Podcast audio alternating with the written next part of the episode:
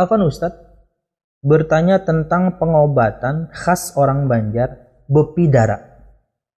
Apakah itu termasuk syirik Ustaz?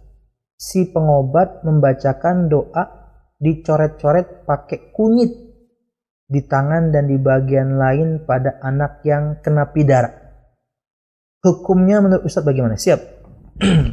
Al-musyahidun al-kiram, jika yakni seorang anak katakanlah misalnya kena ain. Kena ain. Tiba-tiba sakit. Tanpa sebab. Pokoknya tiba-tiba sakit. Eh tanpa sebab. Sebabnya kena ain. Artinya dia dari pagi. Biasa sehat. Makanan juga tercukupi. Bercanda dia dengan teman-temannya main. Totalnya nggak ada jatuh juga. Karena biasanya anak sakit atau panas itu mungkin bisa jadi kesleo ini.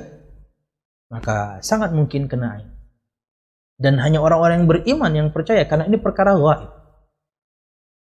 Susah mengimaninya, tapi betul-betul ada. Ia gaib. Maka obati dia dengan dirukyah. Obati dia dengan dirukyah. Yaitu dengan bacakan kepadanya Al-Quran.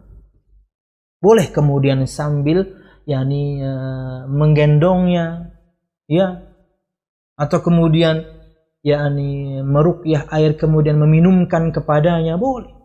Ruqyah ruqyah yang diajarkan Nabi Muhammad sallallahu alaihi wasallam. Ada sembilan kalau nggak salah caranya. Dibacakan Al-Quran atau kemudian dibacakan Al-Quran sambil disentuh bagian yang sakit. Dibacakan Al-Quran sambil diusap-usap bagian yang sakit. Dalam hal ini kalau tubuhnya panas ya usap aja seluruh tubuhnya atau sambil digendong dan cara-cara yang lain yang diajarkan Nabi Muhammad Shallallahu Alaihi Wasallam. Wallahu Kalau misalnya praktek orang Indonesia, orang Banjarmasin seperti itu maksudnya maksudnya adalah rukyah, maka syar'i. Tapi sekarang kenapa harus pakai kunyit? Nah, ini pertanyaan. Maka Anda bahas dulu secara medis. Apa manfaat kunyit? Kalau memang betul-betul bisa menyembuhkan jenis sakit yang ada pada anak ini dengan dioleskannya kunyit di bagian tertentu, maka ia berarti berdasarkan ilmu. Maka dia berarti berdasarkan ilmu bahwasanya kunyit memang bisa mungkin menghangatkan atau menurunkan panas kita nggak tahu, tapi berdasarkan ilmu kan, ya. Wallahu a'lam. Dan kesembuhan tetap dari Allah Subhanahu wa taala. Ingin aman, rukyah cukup. Kalau misalnya memang sakit tertentu ya kita bahas secara medis. Apa sakitnya maka obati.